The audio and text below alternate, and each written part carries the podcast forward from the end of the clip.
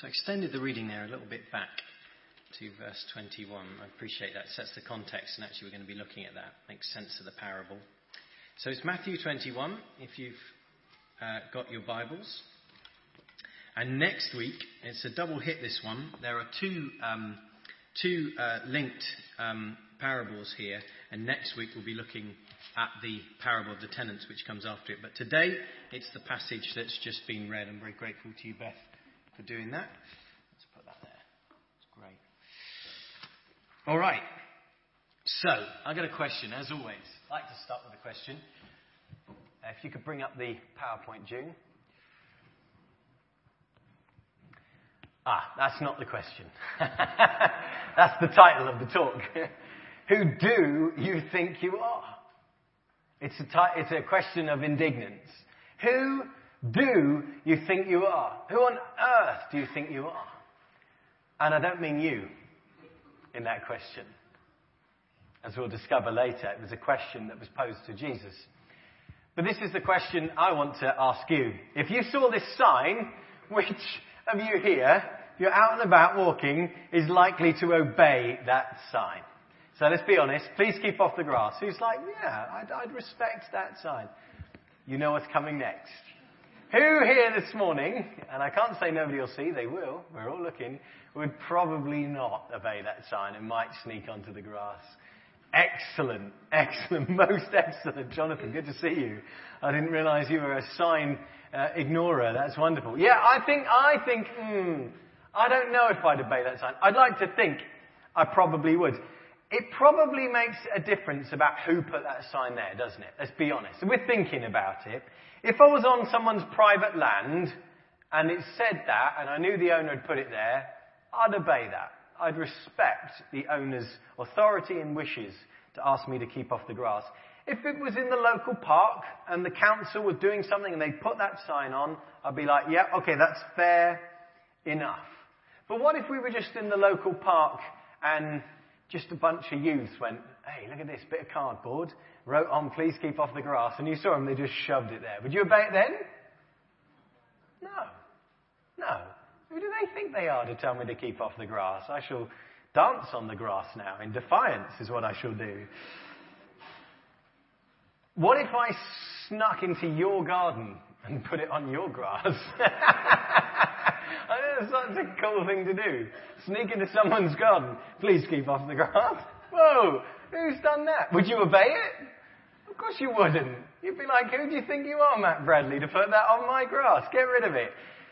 Get rid of it. My kids said, I asked my kids this. I said, would you obey it? Um, they said, when you were looking, yeah, but then we'd probably sneak on it.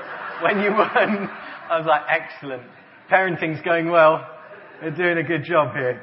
Um, but then I asked them, what if it was at one of the royal palaces and all the soldiers were around and it was by the queen who put it there, royal command? They said, oh, yeah, we would obey that then, Daddy. Yeah, yeah we'd obey that then. You see, it's all about authority, actually. Who has the authority to call us to act in certain ways in certain question, uh, certain places? We tend to listen when someone has the authority and the right to legitimately ask us to do something or to command us to do something. But if we think it's a joker who has no authority, we just tend to ignore it. You know, lots of our society is built around this idea of authority. It's what keeps society together in many ways. The very highest symbols of our authority in our country. It's interesting, Brian, that you were praying so much about the country. I appreciate your focus because um, the nation is uh, in difficulty right now and how we go forward.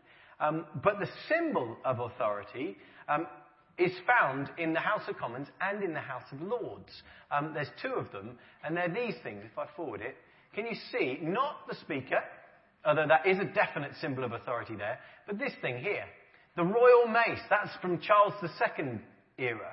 Um, that sits down at the dispatch box or the table in between the two sides in Parliament, and it represents the highest authority in the land the royal authority that the Queen has called her Parliament together and has permitted them to pass laws. If that thing is physically not there, they are not allowed to, to gather and they're not allowed to pass laws. And there's one, it, do you remember actually? Do you remember that in December somebody picked it up?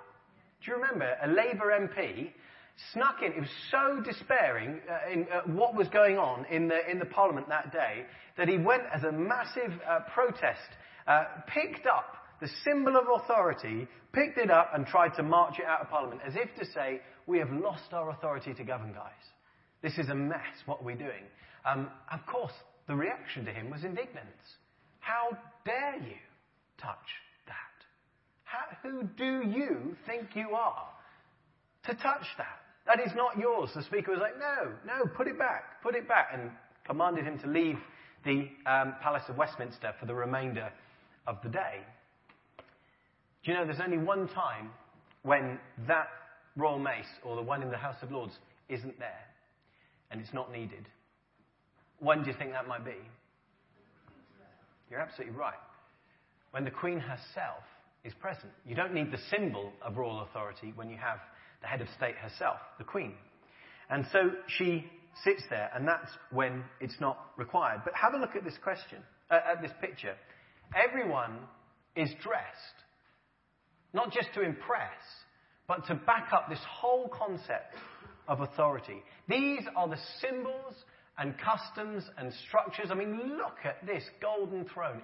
Everything is pointing towards the highest point of authority in our nation, which is the throne there and is the sovereign herself sat there with her crown and her beautiful uh, garments and that look at that train, that robe coming down there, the whole thing, this, why does it all exist?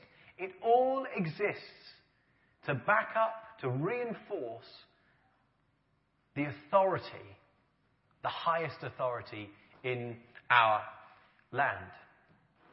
Now, if you or I were to run in there with our t-shirt on and a pair of shorts and sit on that throne and say, by the way, guys, I think we should have more bank holidays. Um, my guess is, my guess is that some medieval dressed sergeant at arms would poke a sword near us and get us out rather quickly, don't you? Who do we think we are to sit there? This is the highest place, or one of the, I think, arguably the highest point of legal uh, and sovereign authority in our nation, all built up to that.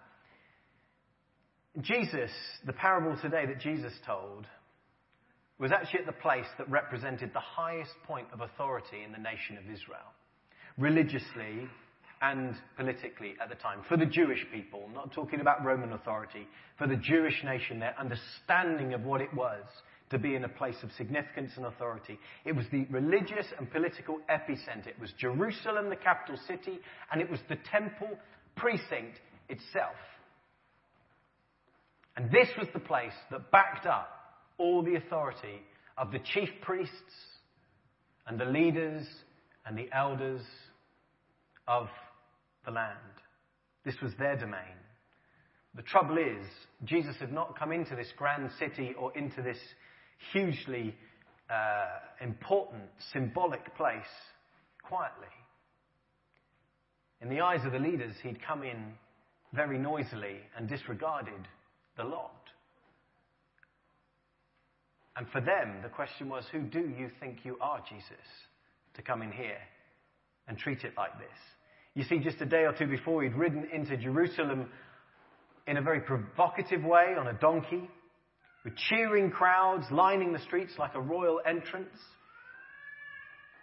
He'd entered the mighty temple and he'd turned the tables over. Instead of walking around in awe, going, Gosh, this is amazing, he'd gone, This is a disgrace, and turned the tables over of the traders, calling it a den of thieves. You've ruined it, he said. It's supposed to be a house of prayer. Furthermore, he'd attracted huge crowds. He hadn't come in humbly. The crowds were coming to him for healing, not to the priests. The crowds were coming to him for teaching, not to the scribes and the teachers of the law. And worst of all, in the very temple itself, he allowed the children to dance around him and shout and sing, Hosanna to the Son of David! Hosanna! The leaders are indignant. Who on earth do you think you are? Where do you get your authority from? And so they ask him directly, By what authority are you doing these things, Jesus? Who gave you this authority? In other words, as they stand in their robes and their priestly hats next to the columns and the colonnades of the temple, the walls of the great temple, and all the ritual going on around, all flexing their muscles, if you like, of authority, all of their swagger, they ask him, Who on earth do you think you are? Who gives you such authority in this place? You see, through the eyes of humans, Jesus perhaps doesn't have much to back up his authority. Certainly didn't fit in with their idea of authority. There were no human palaces or structures or customs to back up who he was. No royal hats, just he was a humble carpenter's son from a fairly backward northern part of the country that most people didn't bother to visit. Yet Jesus had more authority in that grand temple building than those leaders and priests could ever realize, actually. For Jesus was a man who only had to touch a blind man's eyes for him to see. He only had to say the word and the lame could walk. He was a man who the demons themselves, we read in Scripture, knew of and were afraid of, above all. Here was a man whose word, be still, was listened to by the raging wind and waves themselves. He was a man who didn't need temples and servants and priests and sacrifices and incense and altars to bring about forgiveness. No, he just said, Your sins are forgiven. And they were. You see, unbeknownst to them, there stood there in that place Jesus, the Son of the living God, the one who was with the Father at the very beginning, the one who spoke the word for all creation to come into being, the one who sustains it to this very day. But for now, this Jesus, as he stood there, is being accused of being above his station by mere humans. Who do you think you are? By what authority do you have to do these things, they ask. And Jesus, instead of calling down the angels of heaven, you want to see my authority? All right, I'll show you a little bit. Angels of heaven. Instead of commanding the thunder to roar, the mountains to move, the temple to fall, he begins to answer them as Jesus so often did, creatively, humbly. And he first asks them a question and then he tells them a story. Infuriating to so many, I'm sure, who asked him stuff. Okay, let me, let me ask you a question, he says. Who gave John, that grubby wild man who lived in the wilderness, who gave him the authority to do the baptizing he was doing? Did it come from heaven or from earth? Ah, he'd got them with this question. Because as we heard, if, he if they said, well, John was nobody, he shouldn't have been doing what he was doing, he shouldn't have been baptizing, the people would have been in uproar. John was a prophet, he was a holy man. So they couldn't say that. But if they said, well, it came from heaven, who was it that John witnessed to? John witnessed to Jesus as the Messiah, the one who came after him, whose very sandals he was not worthy to tie. And so Jesus would say, Well, why didn't you believe him? Why didn't you get baptized? Why don't you believe what he says about me? And so they say, We don't know. Then I shall not tell you where my authority comes from, Jesus says, having clearly answered it, by the way. Um, but he continues to answer it in this parable about two sons asked by their father to work in the family vineyard. There's no doubt for the Pharisees they'll have understood the metaphor of vineyard meaning Israel, and there's no doubt about it that they would have realized, and it says later on, they realized he was talking about them as one of the sons.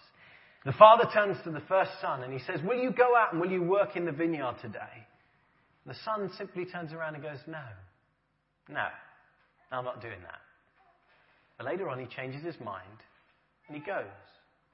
The father asks his second son, Will you go to the vineyard and work today? The son goes, Yes, sir. Yes, sir. With all decorum and all, uh, you know, respect. But then later on, he changes his mind and he doesn't bother going at all. So Jesus asks, which one of the two did what the Father wanted? And the leaders assuredly reply, the first. The one who said no, but who went. And in their answer hung this painful truth and recognition, actually, that they were not that son. They were like the second son, who had not done what the Father had wanted.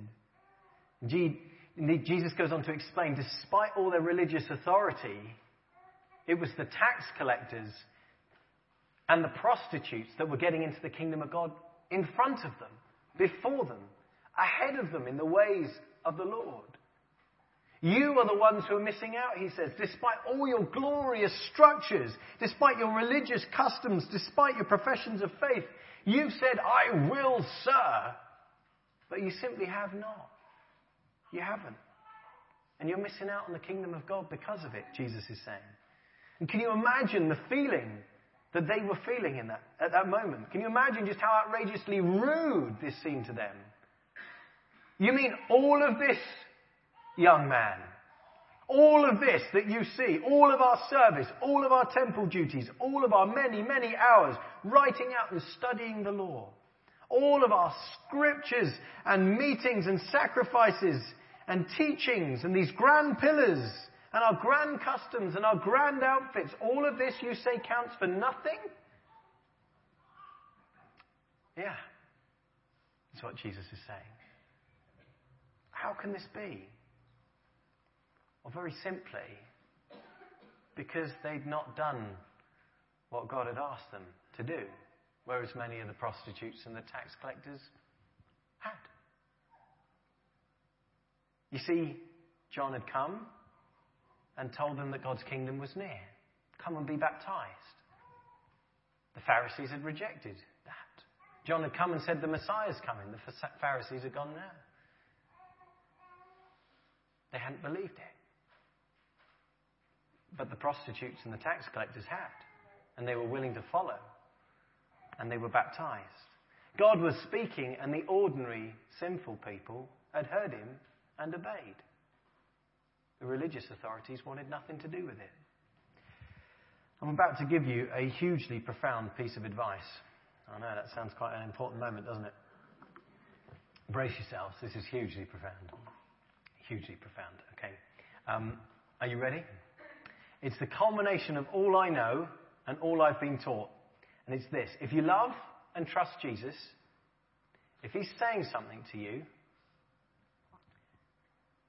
then do it. There you go. Like that? If God is calling you to do something, then do it. This may seem simple, but I know for all of us it raises lots of questions and lots of, lots of issues and problems. Can I hear Him, first of all? Can I know that God is speaking to me? Um, well, I want to say to you, yes. You can hear the Lord speaking to you. You say, How? I don't know. I've never heard an audible voice. But if you're a Christian this morning, if you heard the call of God in your life, and you turned your life around and you gave your heart to Jesus, then you heard Him. He spoke to you and you responded. You can hear the Lord. You may think, oh, well, others can, I can't. You can too. Scripture says that Jesus uh, speaks to his people. My sheep know my voice. He said, I've sent my spirit so that he may teach you and remind you of my things. The Lord wants to speak to you. He does speak to you. It might be a, a sense as you're reading scripture. It might be, um, it might be a prompting.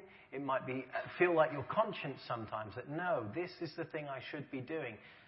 So you can hear from the Lord in many, many different ways.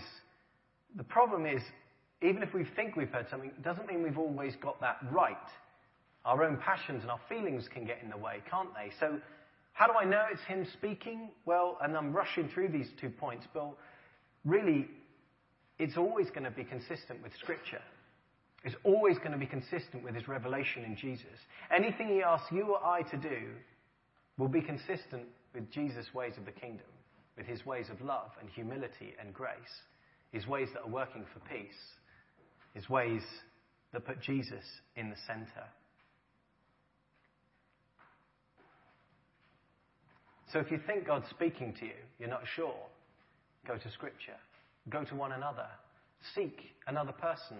I just sense this. Could it be? He's asking you to do something violent or atrocious. I would suggest it's not him. I would suggest you've misheard. I'd say you come together and you pray together and you seek and find the heart of Jesus together as you look through the scriptures. But God can speak to you and He does speak to you and He's wanting to speak to you and I all the time through His Spirit. And His word brings truth and life and breakthrough in the most amazing ways. His word brings around the stuff of the kingdom. Yet, so often our problem isn't our ability to hear God. The problem really is whether or not we're going to do what He's called us to do. Really. That's so often what we struggle with. You see, the first son said no, and I'll rattle through this, but the first son said no originally. He'd heard the call, but he wasn't willing. Why? Let's have a think. No, but yes. Well, firstly, he may have been being plain old fashioned rude. Lord, uh, or, or, Father, I, I don't particularly like you. I don't want to do what you want me to do. I couldn't care less about what you've called me to do. And I think for many uh, people today, they do just hate the idea of God. No, I don't want anything to do with this religious rubbish. Maybe they've heard the good news about Jesus. They just reject it. I don't want to know. Thank you. But perhaps, too, even for us as followers of Jesus, perhaps sometimes we can feel, actually, no, I don't want to do that thing. Thank you very much. That may seem below me or, or something that I don't want to get my hands dirty and do that stuff, to sacrificially give. That's not something I want, thank you, to the poor or the broken or the refugee or the outsider. I'm not interested. Perhaps the son said no because of that. Perhaps the son said no because he was afraid. Perhaps he'd counted the cost. It's too much for me to go to the vineyard right now. I'm not sure I can do it. Perhaps he was afraid of failing. Can we be like that too? in how we respond to what God says to us? Our immediate response to God's call is, No, not me, Lord. I couldn't do that. I couldn't cope. I mean, I don't mean to be disrespectful, but I don't want to do it. Thank you. Somebody else would be better than me. Yet, despite all of this, the son changed his mind. He came to his senses. He turned around. It wasn't too late. He hadn't missed his chance. He went and did what the father asked. And if we have a habit of saying no to God, for whatever reason at all, whether it's pride or fear or cost, it's not too late to turn around and say, okay, Lord, okay, yes, I will do it. Is there something He's been calling you to? And you know now as I'm speaking, He has been calling you to something. But you've said no so many times now that you just know that why would I say anything else? I want to say it's not too late you can turn around and walk to that vineyard and get going. Perhaps it's the biggest question he'll ever ask you this morning. Perhaps it's whether or not you'll come and follow Jesus and give your heart to him. Perhaps you've just said no to that so many times that you never think you're going to change your mind. can I say it's not too late? Not too late today. If you know Jesus, if you've heard the stories of Jesus, you've heard what he's done, you've heard the good news many a time, and you kind of got it, but you just said no. But you think, actually, you know what? I'm ready. It's not too late to change your mind and walk towards the vineyard, if you like. This morning, to come and say, Jesus, I hear your call, and I'm going to give you my yes, and I'm going to follow you. And in that moment, everything changes. Everything's forgiven. Nothing is too bad. It's all gone. A fresh start, new hope, and the start of a journey with Jesus. Let your no become yes today. What about the other one? Yes, but no. Yes, sir. Well, maybe, why did he say this? Maybe he was just a fraud. Maybe he was just trying to push his dad away. Oh, yeah, yeah, yeah, I'll do that, sir. Absolutely. A religious show off, all on the outside. Jesus has made it so clear that we're not to be like that. The cost of that. We miss out on the kingdom, he says here, if we're people that are all a religious pride show and actually it's not touched our heart and it's not worked out in the actions of our lives. This morning, if we're like that, our hearts need to change. It's a challenge. But maybe the son really did intend to go. Maybe his desire was right, but he just got distracted or he forgot or he was fearful Maybe he began to question whether he'd ever thought he'd be able to do such a thing in the first place or whether he'd really heard the Lord or not. You see, our obedience to God starts with our heart saying yes, brothers and sisters, but then it requires us backing up with our actions, orientating our lives towards following Jesus, not just saying, yes, I will, but actually then doing it. Scripture says that's how we evidence our faith.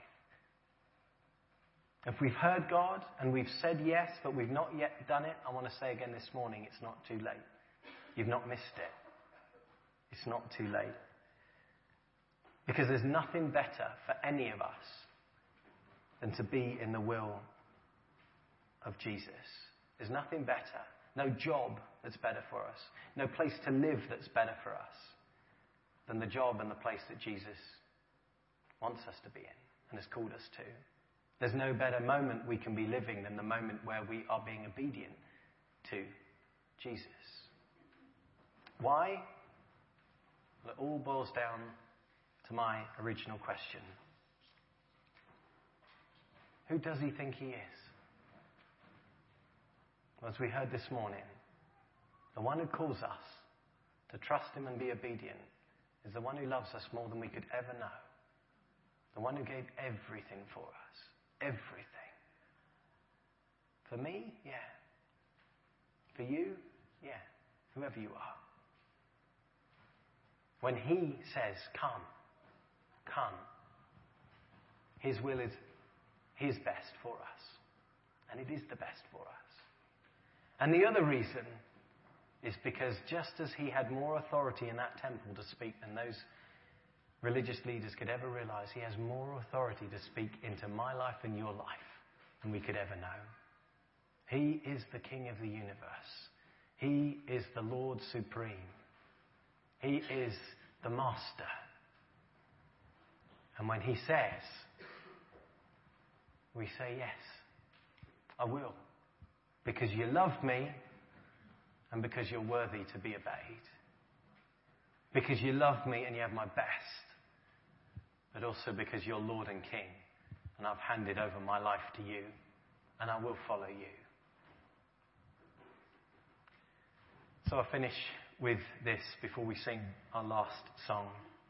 Jesus' final words to the religious leaders were, You've missed the way of righteousness that John had come to show you. You missed it, guys. What is this way of righteousness? Well, John had come to call people to believe that the kingdom was coming, to turn their eyes to the Messiah, and to be baptized as an example of their obedience and of the washing away of their sins as a metaphor of that and an example of their obedience, of reorientating their lives towards God. These two things, he said, you didn't do. You didn't believe. And you didn't repent. You didn't turn around. This is the way of righteousness that John showed, Jesus said. To believe and repent, to trust and to obey, to hear and to do. That's what the act of baptism was all about with John. And I want to just suggest this morning that that's still what the act of baptism is like for all of us as Christians today. It has been there from the very earliest Christians, this sign of our obedience, not just to pop it in our head or even in our hearts, but to actually live it out with our lives, that step of obedience. And I just want to leave that one with you today. Is the Lord calling you to baptism? It's been a little while. It'd be lovely to open up those waters again and celebrate with you. If the Lord is calling you today, the most profound advice I can give you is the most simple. Be obedient. Turn towards what He's called you to. And if it's the act of baptism, then we would love to celebrate with you. I'd like to invite you to speak to me after the service or send me an email, catch me sometime this week and say, yeah, do you know what, Matt? I've been putting it off too long. I'd like to be baptized. So, we're going to respond by singing. If I could ask the band to come up. But today's word is hugely, hugely simple and actually life changing. Will you believe and repent again this morning? Will you trust and will you obey this morning? Will you hear the word of the Lord? If He is speaking to you this morning, whether it's to accept Him for the first time, whether it's to renew your faith in Him and your commitment to Him. This morning's the morning. And then will you do it? Will you put it into action and do the thing He's called you to? Let's just pray for a moment.